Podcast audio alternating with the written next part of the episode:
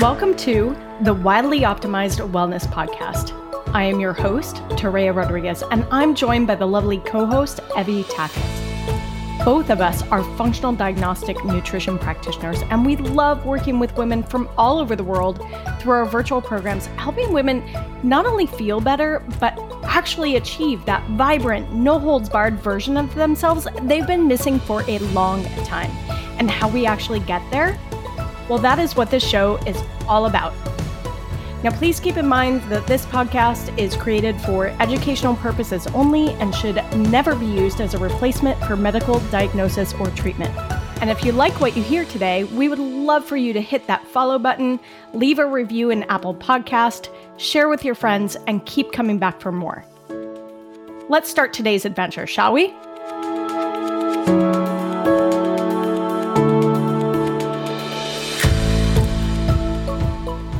Okay, welcome back to the Widely Optimized Wellness Podcast. Evie and I are so pleased as punch to be able to have two lovely guests on our podcast today from a company called Mycology Psychology. And if some of you have been following on social media, you may already know that this is a company that I have partnered with to start providing some integration support with mushrooms of various different types. And so we wanted to invite Rome Shadanloo and Victoria Sterkin, who are the co-founders of a company called Mycology Psychology, to have a conversation with us. And let's just dive in. So ladies, welcome. Thank you for joining us on the podcast. I guess we'll just start off with, how did you come across mushrooms and how did you become called to create an entire company around it? Maybe give us the brief version, because I'm I'm sure there's quite a history there, but we would love to just know, like, how did this come to be? Sure. Very brief version. Funnily enough, for me, it, it started with ayahuasca, and the ayahuasca okay. led me to the mushrooms. Mm-hmm. The ayahuasca okay. said, I'm not for you to serve, but the mushrooms want to have a word with you. And I started diving into my healing with mushrooms. I became a facilitator. I went back to school to study holistic psychology. I also thank five M E O for that decision. And ultimately, when I was there, I just started, you know, growing mushrooms in my room and taking them and, you know, microdosing while I was studying. And Mycology Psychology actually started as an Instagram page for, you know, just an educational resource. And that's, you know, I thought maybe I can funnel in clients through this educational resource page. Mm-hmm. People came in and helped expand the company. You know, one of them did not remain with us, but one of them that was that did was Victoria, Doctor Victoria. And so we built this and continue to build this together. And I just, you know, just side note, couldn't ask for a better person mm-hmm. to be on this mission with. Oh, thank you, Rome. Thank you. Yeah. Yeah. The former partner that Rome's referring to, he called me up in the middle of, actually towards the beginning of COVID. And he was like, Doc, we need you. We need you. And I was like, I am swamped. I have no time. And he was like, no, you really need to explore this. Like, please take this seriously. And I just kept having dreams about the mushrooms, and in the form of the ocean. The ocean was coming in waves and saying, you got to dive in. You got to dive in. And then I was on the table getting body work, and it was my whole body kept saying, you have to actually investigate this. Yeah. And I called Rome as a client because I wanted to know from the participant's perspective what it would feel like to embark on a journey that is a three-month journey on a microdosing protocol. And instantly, instantly, my whole sense of being became so aware of the power in the neuroplasticity that comes from working at this capacity where you're in your life on a daily basis, really priming your nervous system for change and flexibility and curiosity and awe and wonder. And I was like, this is way too powerful for me to ignore. As a practitioner, I saw how important it is to help people access an organic technology that can allow mm. us to heal ourselves in a time where we're in a mental health crisis and there isn't enough manpower, woman power out there to really do the one-on-one work that is needed. And it just felt like a giant yes. And we started creating systems, and we knew we were going to get you. We knew we were going to get you.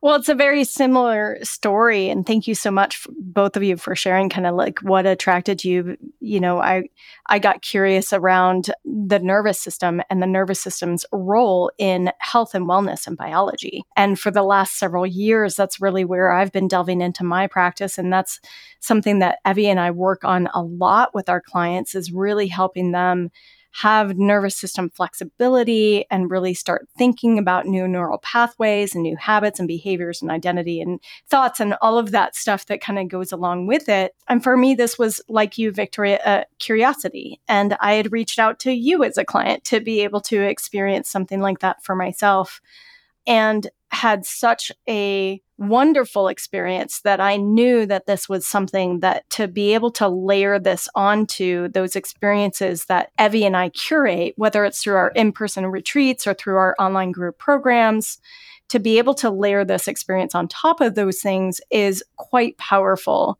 And that's something that I think all of us are kind of embarking on and, and looking forward to helping expand that into the rest of the planet and help people around. Because like you said, Victoria, there's such a mental health and, and quite honestly, chronic biological health crisis that we have, mm-hmm. right? And Evie and I work mostly on the biology side, and you guys work mostly on the psychology side, but those are intermixed. And so it's really, really powerful. Because we've had an episode already on functional mushrooms and what that is all about, and if anybody missed it, we will make sure that you can click on the video or get the resource on the show notes below. But what's the difference between functional mushrooms and medicinal mushrooms? Because we're talking primarily medicinal mushrooms today. Yeah. Yeah. I mean, on some level, all the, all, you know, not all mushrooms in the world, but yeah, the functional mushrooms and the entheogenic mushrooms are all medicinal in different ways because, like you said, biology and psychology, they really overlap. So if your body's feeling better, if you feel more optimized energy, you're going to feel stronger and you're going to feel stronger mentally. But as far as the entheogenic mushrooms, you know, what I have found is for autoimmune, and we're going to, I'm sure we're going to get into the mold discussion at some point. Yes. Yes, ma'am. But say more, because there's a lot of autoimmune listeners on this podcast. Yes, so say yeah. more about that. For the majority of, I would say almost all of the autoimmune disorders, psychedelic mushrooms have been an invaluable ally in helping you get in the right healing mindset, because you cannot heal if you don't feel safe. Mm. You cannot heal if you are pushing down uncomfortable emotions and not processing them. They're getting stored in your body, so you're getting backlogged, and it's more for your body to handle. Yes. And your body works on triage. It's like, I'm going to deal with whatever is the emergency first. But I think that there's just this like kind of backlog that starts happening. When you're crying, you're releasing stress hormones. A lot of people have really cathartic experiences on mushrooms. Their view of the world changes into like a more benevolent universe. And your cells are hearing that. Your cells are remembering that. You're connecting with other people. You're connecting with your own heart. Connection floods your body with with better hormones, with with with healing energy. And I think a lot of illness does come from our environment, with, you know, what they're putting in our food, our water. I mean, I can't believe sure. that people are not rioting in the streets over this. We're being poisoned by the masses, but psychologically as well, with a lot of stuff on the internet, a lot of stuff in the culture. And I think the mushrooms may not stop the poison from being in the food necessarily, but it can give you an awareness around what you're putting in your body. Uh, an example is I was on a mushroom trip. I had one of those, you know, sugar-free ice creams that I used to eat, and it t- just tasted like pure chemical. And the mushrooms were like, stop Ooh, eating this fascinating fake sugar. It's, you're eating chemicals. And I was like, okay, now I have to like really clean up my diet, or, you know, being more in touch with my environment. The mushrooms were like, stop using bottled water. So I started drinking out of glass jars, which in turn ended up being better for my health. Right. I'm kinder to myself. I'm kinder to my inner child. You know, being fractured is bad for your health. When you get whole again, your systems start working together as teammates rather than, you know, as adversaries. So I don't know if I explained that well, but, you know, it's only a fraction of what can happen with this medicine. And if I could add that, you know, when we're talking about the specifics of an entheogenic mushroom, no matter the strain, I found that they are extraordinary communicators and they are extraordinary connectors.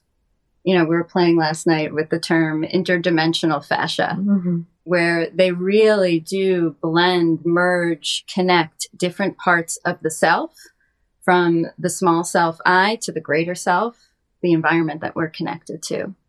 And all sickness, all sickness is something in your body, in your nervous system, in your environment, creating a sense of fragmentation.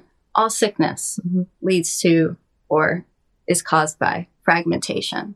And if we have these very safe beings, sentient beings, as Rome so beautifully put, that really are pretty easy on the liver and pretty easy on the kidneys and pretty easy on the heart when we're talking about our response to most medicines that we have out there, yeah. you know, it's it's very safe. Mm-hmm. Why would we not utilize something that is there to inherently help us be more integrated? Yeah. And I want to piggyback on that really quick, Toréa, if that's okay. Please. A study comes to mind where they said that microdosing long-term without any breaks can can be hard on the heart, right? And so that's why we utilize breaks when, when we're microdosing, along with, you know, resetting and integrating what you've learned from right. your last protocol. But I also would argue where there's some people where, you know, they're nervous about that. And I say, you know, it's really stressful for the heart. Stress. That's right? Really stressful for the heart. Yeah. Like I wouldn't put, you know, I respect the study and I understand the study, but I think it's not taking in the full scope of, you know, how much ease is good for your health. Yes. Yes. And Evie and I talk about taking in the full scope a lot, in the, t- in the terms we use are getting that thirty thousand foot view. Like mm. if we myopically are looking at certain types of symptoms or aspects of wellness, we miss the rest of it. And unfortunately, the way that a scientific study is designed, we want to minimize as many variables as possible. So we literally are cutting off a lot of what we're looking at. And so then the conclusions that are drawn can be not necessarily the whole picture of the truth, which is, I think, why it's hard to go based off of scientific studies alone. We have to also expand our view into other aspects. Absolutely. I also wanted to circle back just real quickly on something that you said earlier on, Rome, which was the autoimmune, right? And we know that now that most people who have autoimmune or chronic illness type conditions also have high A C E scores or high adverse childhood experience scores. Mm-hmm. And using a plant medicine in this way to help us heal some of those traumas is huge, mm-hmm. right? And so this is this is one of those aspects where these kinds of plant compounds can help us do that. Would you agree? Yes, absolutely. And I and I want to respectfully, you know, be respectful to the medicine and, and not be like kind of a Timothy Leary who did great things and put acid in everybody's water and saying everybody should take this. It's not for every single person on the planet. But having said that, you guys, we found it. We found a really valuable tool. Yeah. We found a really valuable tool because when you have high A C Es and you're going into therapy as an adult, you're going to go into therapy guarded or so mm-hmm. desperate you can't Absolutely. Even hear the message. Yeah. So dysregulated, you can't even take in the healing. This is the bridge. Yeah. Yeah. This is the bridge between you and the healing, because your protectors are going to put down their shields. And those protectors putting down their shields not only have positive psychological benefits, but positive physical benefits too, because we armor physically too yeah. in our body. Yeah, we do. And, you know, when we're talking about autoimmune, we're talking about the body's difficulty in a sense of discernment, right? What parts of ourselves are attacking ourselves versus, you know, attacking what needs to be attacked, mm-hmm. right? Yes. And when we think about a home, you know, the body is a home, our childhood homes, when we think about some of the adverse childhood environments that create a body environment that now is riddled in some kind of autoimmune dysfunction. you're really talking about an issue in discernment. Mm-hmm. And if we could figure out, how do I ground myself in presence so that I could recognize, this is safe, but this is not.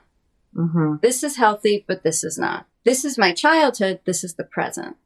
This is a trigger. This is how I can respond to it now, right? And what the mushrooms really offer us is a capacity to pause, assess, and have time to discern so that we're not just reacting constantly where there's no pause to make choice. So it's a very empowered and empowering medicine to work with. And I think it is important to bring that into people yeah. who are struggling with any kind of autoimmune disorder. Yeah. Yeah. Wonderful. Another thing, sometimes when you are in a very unsafe environment as a child, I, I'll, I'll just speak for myself. I found out that faking illness got me out of mm. getting hit, getting in trouble. You know, what would happen? Like suddenly there would be food in front of me and I'd be ta- getting taken care of. I had secret wishes of being put in the hospital, because then I would get the love, care, and attention that I was so desperately craving, and the break mm-hmm. that I needed from my childhood. And these things become wishes, subconscious wishes, like, oh, illness can protect me. Illness can protect me. And then I got ill. Mm. And then I got ill and I got to start hiding behind the illness. And that is the most insidious part, is that like there, you form a part of yourself that actually doesn't want to get better. Mm. And it's really hard for a lot of people to admit. Mm-hmm. It's like, I've found safety in this place. Mm-hmm. And if I get better, people are going to expect things from me. And if I get better, I'm going to have to show up places and I don't have the illness excuse. And then I'm going to have to shine. And then I'm going to have to be one hundred percent me. Yeah. That is something that I don't think that I would have ever realized or been able to truly contend with without the help of our fungi friends. Mm. That's amazing. And, you know, Evie and I have talked about secondary gain. We have a whole episode dedicated to secondary gain and yeah. and the courage that it takes to be honest with yourself about that secondary gain. Mm-hmm. But it's not uncommon. That's the thing, yeah. right? Yeah. It's like so many of us have found those benefits in being ill or not feeling well, and suddenly getting the attention that we so desperately were desiring in the yeah. first place. Yeah. Right. So grief yeah. sometimes works that way too. Yes. You know, we can get really stuck in our grief because it's a place where we're receiving, mm-hmm. where we don't have to leave the house and participate in the world. Right. There's a lot of similarities in um, grief work. And it takes a lot of courage to say, oh, I'm finding some comfort in my grief. And I'm, there's a real inability to move forward with that. And again, I think there's a lot of rhetoric around mushrooms and grief not really going well together because of the intensity that it could bring up in people. But, you know, with the right kinds of supports, actually, mm-hmm. it could really help create a ton of movement, and in that sense of curiosity and awe yeah. that comes from experiencing nature that you guys really talk about in Wildly Optimized Wellness, right? Getting back right. into That's life right. and connecting to our environments again. Um, yeah. Let's do that well. And so... Speaking of which, that's a great segue into one of my other questions, which is, you know, how do the use of mushrooms, both from a strict functional standpoint and a psychedelic standpoint, how do, how do they deepen our connection to nature and to the natural world? I know I experienced that personally with my macrodosing, yeah. but I'd love to hear a little bit more about that from you guys. I mean, I don't have any like scientific explanation for why it does that. But I think they are kind of these like messengers of the earth. There's a whole mycelial network underground. They're the digestive systems of the earth. They're the communicators of the earth. And so when you take it into your nervous system, you start co-piloting and collaborating with this medicine to realize that you too are part of the earth and of the earth and from the earth and will go back to the earth. Yeah. But like you, I think for me, the most proof was in an experience I had where mm. you know, I went outside and there was a tangerine tree and I was just blown away. I'm like, these tangerines are free. Like I just can, they're just here. Like the earth just gives. Like we're the ones that take it and charge people, but the earth just gives. Yes. And I just started weeping at this tree in like pure gratitude and humility of like, what an asshole I've been to the earth in the past, smoking cigarettes and to my own body. And by the way, we pollute the earth, we pollute our body. That's what we're doing. Yeah, of course. Yep. So, and that was the moment of stop drinking out of plastic bottles. Stop hurting me. Yeah. I'm like, I'm so sorry, I won't do it. And it stuck for about a year and a half. Like, sometimes convenience yeah. wins, but you know, um, sure. yeah, we're human, but you know, it, I was like, in the message of don't pollute the earth, I ended up not polluting my body through the microplastics that I drink in the water. Yeah. We are one. Yeah. It's pretty amazing because I've seen a lot of people describe how they suddenly have a respect for nature when they're using plant medicines of this type and recognize how collected we are. And from somebody who's studied ecological systems for a very long time, I kind of know that, but not everybody does. And so I think it's it's a really unique aspect of being able to have that kind of awareness for the first time, or maybe a reinforcement of an awareness that yeah. we've forgotten. Yeah.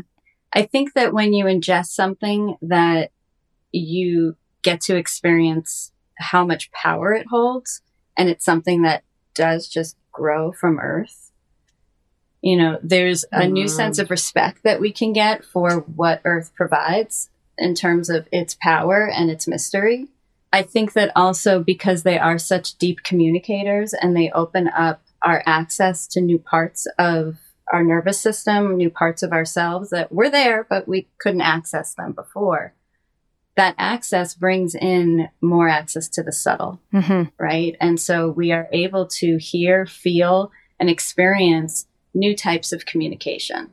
Some of those are directly language from the earth, right? I hear over and over again people talking about, even in microdosing experiences, I'm holding an awareness of my surroundings like I never have before. I mm. feel held by the mountain I live on. I feel supported by the blades of grass I walk by. I could feel them. And it's very subtle, but I could feel them. And that will open up more curiosity to dive further into, mm-hmm. well, what is my relationship to my environment? Yeah. Yeah, that's beautifully said. And, you know, Evie and I, we, we've talked a lot about just the experience of grounding, right? I used to think that it was such hogwash, mm-hmm. which is yeah. crazy because I grew up on a ranch in the middle of nowhere and like I should have I should have known this, but so. Whatever, it's fine. Yeah, should. So we'll just delete that right now. But, you know, it's like this this concept of if you take your bare feet and put them in the grass and touch the earth, you will feel a physical change. And Evie, I remember you telling me the first time you had coffee with your feet on the grass or your morning beverage with the feet on the grass. Do you want to recall that? Yeah, I, for me, like, I, again, I kind of was like, I don't know, I've heard of grounding, whatever, like, we'll see. And it was about the presence, though. It was the mindfulness of doing it. It was because, I mean, how many times was I little and I'd run through the yard, you know, barefoot, or how many mm. times have I gone to the beach and I think nothing of it? But when I was actually thinking about what I'm doing, I did, I, I felt almost this kind of like what you were saying when people are on microdosing, like this comfort of, wow, like I feel really connected, or I feel like I, mm. I am, I'm welcome here. And that was something really powerful for me of like, there's so much comfort around me that I just don't even pay attention to all of the time because I'm just always going from one place to the next. And if I just stop and really feel where my feet are and I'm where my feet are, that's exactly where I need to be. And that's exactly where my mind needs to be too. So it was a really nice experience to do that. And it just gives me that, um, the word that keeps coming to mind is comfort of this is where I'm supposed to be right now. And this is the only place that I can be, because when my mind is racing and all these places that I need to go or where I should be, you know, that sort of thing. Being barefoot on the ground, whether it's the beach, which is my preferred thing. I'm I'm a beach girl. I love the water, the waves. It's all very calming to me. Or if it's in the grass here in my Midwest home, like I'm like, this is where I need to be. And so it gives me that comfort of I'm exactly where I need to I be right that. now. I feel welcome. Yeah. That hit us that both. Point, yeah, yeah, yeah. Yeah. yeah. yeah. It's very cool. We've used the term uh, several times, microdosing. And let's talk a little bit, what is the difference really for people who don't know or are just, this is the first time they're hearing about any of this? What is microdosing versus a macrodose or a trip or a journey or whatever else? There's more terms, I'm sure, yeah, but yeah. what is the difference between the two so that they kind of know what we're talking about? Well, I wouldn't recommend going to work or driving a car on a macrodose. You know, we can start there for sure. Do not operate heavy machinery. Not operate heavy machinery or any really machinery at all. Yeah. Because you're impaired. You know, in some ways, you're less impaired. You're like, oh, I'm seeing the truth. but you're physically impaired and, you know, your boundaries are much looser and there's really a need for a safe container around you to go have mm. this experience, this journey, this trip, whatever you want to call it. And then the next day you're like, oh, that was crazy. And then you start kind of making sense of it over the weeks and, and, and the next few months and sometimes for a full year. But with microdosing, you're going to be able to go to work better most of the time. You're going to be able to drive your car better, probably all of the time, because it does sharpen your senses. It makes you more focused. And I want to put a disclaimer that microdosing is different for everybody. There's some people that are like, I just needed to cry all week and I just felt profound Beautiful. sadness. Yeah. But there's a lot of people that experience are like, I'm better at my job. I'm better with people. Like I went to court and it went really well. Everybody wanted to help me. You know, suddenly the world is opening up to you and everyone's being really kind to you because you're different. You're the common denominator. We live in a mirror universe, you know, and for those people who go into like deep grief on microdose, you know, I had a client that has been really suicidal. And then on his first day of microdosing, he was like, I feel really extreme rage. It's like scary to me. And I'm like, well, I think this is why you've been suicidal. You've been pushing this rage down and not feeling it. And now you're feeling it, but you're feeling it without looping. And then that's when we'll get into the default mode network. Yeah. Yeah. Well, and that's really the difference between Western medicine, a lot of Western psychopharmacology, and using plant medicine in this way. You know, it will bring up feelings with other parts of the brain that allow us to observe those feelings and investigate those feelings, instead of just getting overwhelmed by the emotion. Mm-hmm. Whereas in Western pharmacology, there's more of um, typically numbing of certain sensations, numbing of the overwhelm, mm-hmm. right? Mm-hmm. But if we're talking about that difference between micro and macro, you know, Rome, I'm, I'm glad you didn't talk amounts, which sometimes we do. This mm-hmm. amount is more of a microdose yeah. versus this amount. It's different for everyone. It's so different for everybody. Yeah. You know, we've had people in a microdose saying, I felt like I was journeying a yeah. little bit, you know, where we're all so different. And it's important that we really individualize protocols to feel into the nervous systems that we're working with. But a story comes to mind when we were in one of our Mycology gatherings, Myco the Gathering, our monthly integration circle. And there was a man on the circle who was, I think, in his first couple of weeks on his protocol. And he was like, I got to ask this question. Does anyone else feel this? And he's never done any plant medicine before. And he was like, it's the weirdest thing. I could, I'm driving and it's like, I can sense a car's going to come from around the bend. I can sense it. And then it does. And then it happens. It's really happening. He's like, what is that? You know, and it was so cool because he wasn't saying, I feel fucked up while I'm driving, right? And I'm scared right. and I'm not, I'm out of control. He's like, I am so in tune with what I'm doing mm-hmm. that I'm picking up more information than I was gathering mm-hmm. before, where maybe I was too in yeah. my head and not able to open myself up to some of the information that's actually always there. Yeah. Yeah. I mean, a lot of people think about macrodosing, or at least the people that I've talked to think about macrodosing as like a very intense, you know, seven, eight hour experience mm-hmm. that might have hallucinations. And, you know, like you said, Rome, impaired, like yeah. you're impaired, you're under the influence yeah. of something, right? So that's a whole experience in itself and can be very intense for some people. And like you said, Victoria, sometimes that can take, or maybe it was Rome, I can't remember. It can take a long time to unpack that, to really understand what the learnings are. Whereas the microdose is, because it's a smaller amount, less intense, mm-hmm. and it's for a longer period of time. Mm-hmm. I know at Mycology Psychology, we recommend about ninety days in a pulsing fashion. Yeah. Mm-hmm. That that allows you to have these insights about yourself and these learnings over time. And it's a little bit easier, in my opinion. I don't know. I've never done a macrodose experience, so I don't know. But I would assume that it's a little bit easier to do the integration work in that yeah. way. It's the integration as you're, you're the integrations every day. Yeah, every day you're, time. It's in real time. You're integrating all day, every day with your brain, long-term brain plasticity over the course of three months.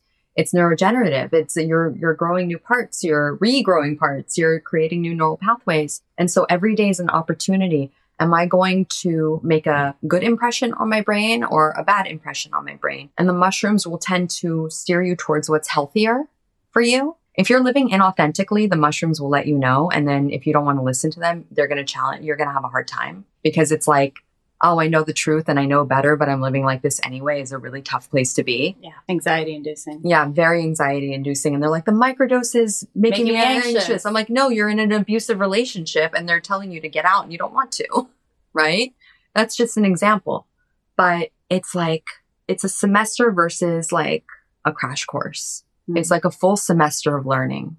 And you come out of that semester a little bit different, with a new brain, with more information, with new information, and having also unlearned some things. So it's evolutionary to me. It's all evolutionary, but this feels like you're evolving over the course of three months. Right. Interesting. I like that description. Thank yeah, you. It's beautiful. Yeah, thank you so much. I would love to kind of shift a little bit and, and talk about the changes that have been happening in the research with psilocybin specifically. You know, we, we've been seeing and observing that more scientists are getting the clearance to be able to use these substances, because let's face it, psychedelic mushrooms are still categorized as a class one, right? Substance, or Crazy. Is that what it's called? Class Schedule one. one. Yeah, schedule yeah. one, yeah. Schedule one. Thank you. Schedule one substance. And we can go into all the history in that, but I would just recommend people read Michael Pollan's book, because he goes yeah. into the history on that to understand yeah. what that is all about. But the research that is happening with psilocybin, can you touch on, A, what are the findings that they've found so far that you're aware of, of the stuff that you've been keeping up on? And B, are you seeing the same thing with your clients? Like, is that mirroring what you're experiencing with the clients? I'd love to first give a shout out and thank you to Robin Carhart-Harris for the research that he's done with the Default Mode Network, because mm-hmm. that was really groundbreaking.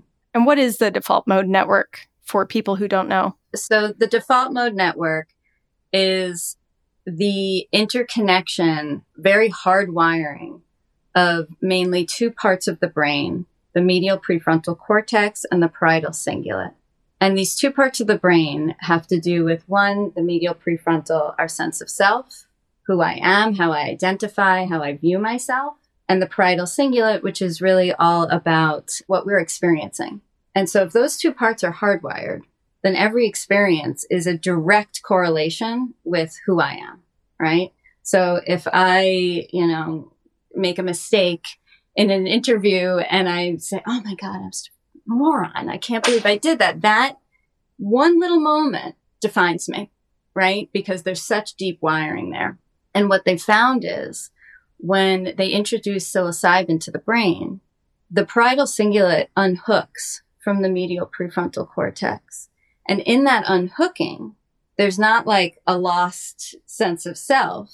It's, oh, now this parietal cingulate gets to talk to all of these other parts of the brain that it didn't have access to before. And therefore, what we experience starts taking on all these other meanings. And there's so much more room mm. to feel into, what does it mean to be who I am, right? And what we see and hear most often, and I've said this before because it's something that is so poignant and it happens over and over again, talking to people, I feel more of myself. Mm. I feel more of myself. What is that? What does that even mean? I feel more of myself. Well, that is why you literally are accessing more of yourself. And when we recognize, and talking about what Rome was just saying with some of the anxiety-inducing pieces that may come from a microdosing experience, when we realize that, oh, here is this authentic version of me, and my life doesn't reflect that,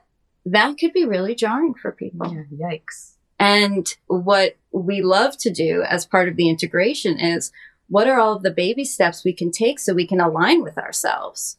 With more accuracy, with more flexibility, with more compassion, right? How do we find more alignment with this more true, whole sense of who you are?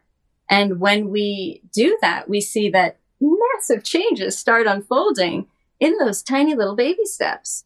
It could even be just the way you respond to your partner, just the voice that I use, the tone of voice that I use. Maybe my words stay the same, but my tone changes. And now I'm being more authentic to who I am. And now my partner's reflecting that back to me. And then that ripples out. So, you know, there's huge opportunity for growth and change. And the beauty of that research with the Default Mode Network, for me as a clinician, helped me to really understand what I was experiencing and seeing in my in my clients. Yeah. And I mean, there's a lot of headlines right now about research involving treatment-resistant depression and P T S D and now eating even disorders. Some research, eating disorders. I was I just going to say that, that, eating yeah. disorders, you know, and I'm just curious with all the clients that you guys work with in mycology, psychology, and I know it's not just two of you, you've got a whole group of practitioners, but beautiful team. Yeah. So lucky. I know that you guys are seeing some of the same things that are being reflected in the scientific research. Yeah. Can you speak a little bit to that? Yeah. I, I just, I want to start off by saying that when I was in school studying holistic psychology, I was really diving into the research back then. This was pre-pandemic. And at the time, the big buzz was the Johns Hopkins research around terminal cancer patients mm-hmm. and the success that they had serving them psilocybin along with therapy. And I became very, well, I'm, I'm a certified death doula. I've been kind of really fascinated with death and dying since I was a child. So this research really, really jumped out at me. And, you know, for me, it was like, oh, it was the medicine, but it was also like the opening up to the connection through the therapy they had and just realizing the oneness, taking the fear out of dying. Mm, beautiful. So after that, I started, you know, doing almost like kind of research journeys for myself where I would sit with medicine by myself pretty regularly to learn the medicine. And what I realized is the studies are very valuable for getting the medicine out to the masses, mm. right? But I, t- for me, you're preaching to the converted already because I experienced something that personally, I'm at a point where I don't need research to tell me anything anymore other than to be able to disseminate information responsibly to other people. So, you know, I noticed when mycology psychology really started taking off, I started looking into the research even less because I felt like on some level we were doing our own research. Well, it wasn't on, we are. We are. we like, are. We're working with yeah. a very large population, population and getting constant feedback mm-hmm. and not only like, you know, feedback you write down on a piece of paper, but feedback you can feel in your heart that bring tears to mm-hmm. your eyes. I, I think for me, that's all I need. And then I pass the baton to the researchers. You guys are better at that part than me. Please put this information mm-hmm. together in a palatable yeah. way for public consumption so that we can educate yeah. ourselves. Because yeah. like Victoria said, we are in a mental health crisis. But like we were saying before we started recording, you know, I, I, I want to say, I think good luck. Quantifying the mushrooms. They are sentient. When you observe them, they will act different. And it's not just psilocybin. Psilocybin growing out of the ground is nothing but psilocybin. It's when it meets your nervous system that the magic happens. So it's a lock and key situation, and every lock is different. And so every yeah. turn of the key is different. Mm. Yeah. Fabulous. And I remember there was a moment in my career where I was a researcher and doing a lot of data-driven educational research, behavioral research. And I remember connecting with my first grade teacher and talking about the data, right? And this is what I'm finding, and this is so exciting. And she was like, do you really need that to know? Do you, do you really need that to know? You're working with these people. You're directly engaging with your participants. Do you really need the data to know?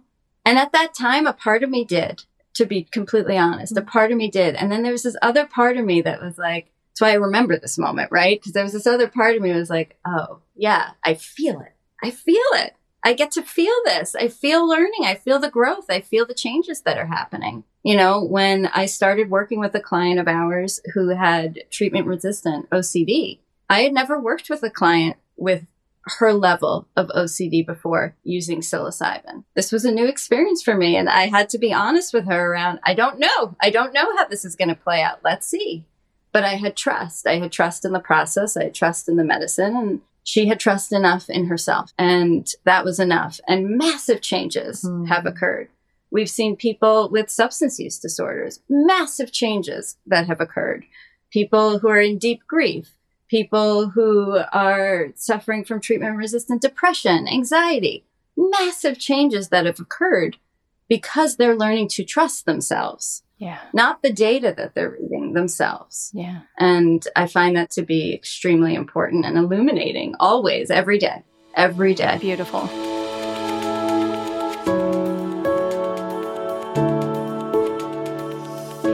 thanks for joining us for this episode of the Wildly Optimized Wellness Podcast. If you are ready to dig deeper into your health, stop playing the whack-a-symptom game, start testing to get better guidance. You can find more about Toréa at torea rodriguez dot com, and you can find Evie at holistically restored dot com. Want to peek into what it's like to work with us? Come join us at our Optimized Wellness Community. You can find the invitation link in the show notes below. And if you have a question for the show, you can submit your question under the podcast section of torea rodriguez dot com. Finally, if you found something helpful in this episode, don't forget to leave a review, hit that follow button, or share it with a friend. They're going to love that you thought of them. Until next time, see you outside.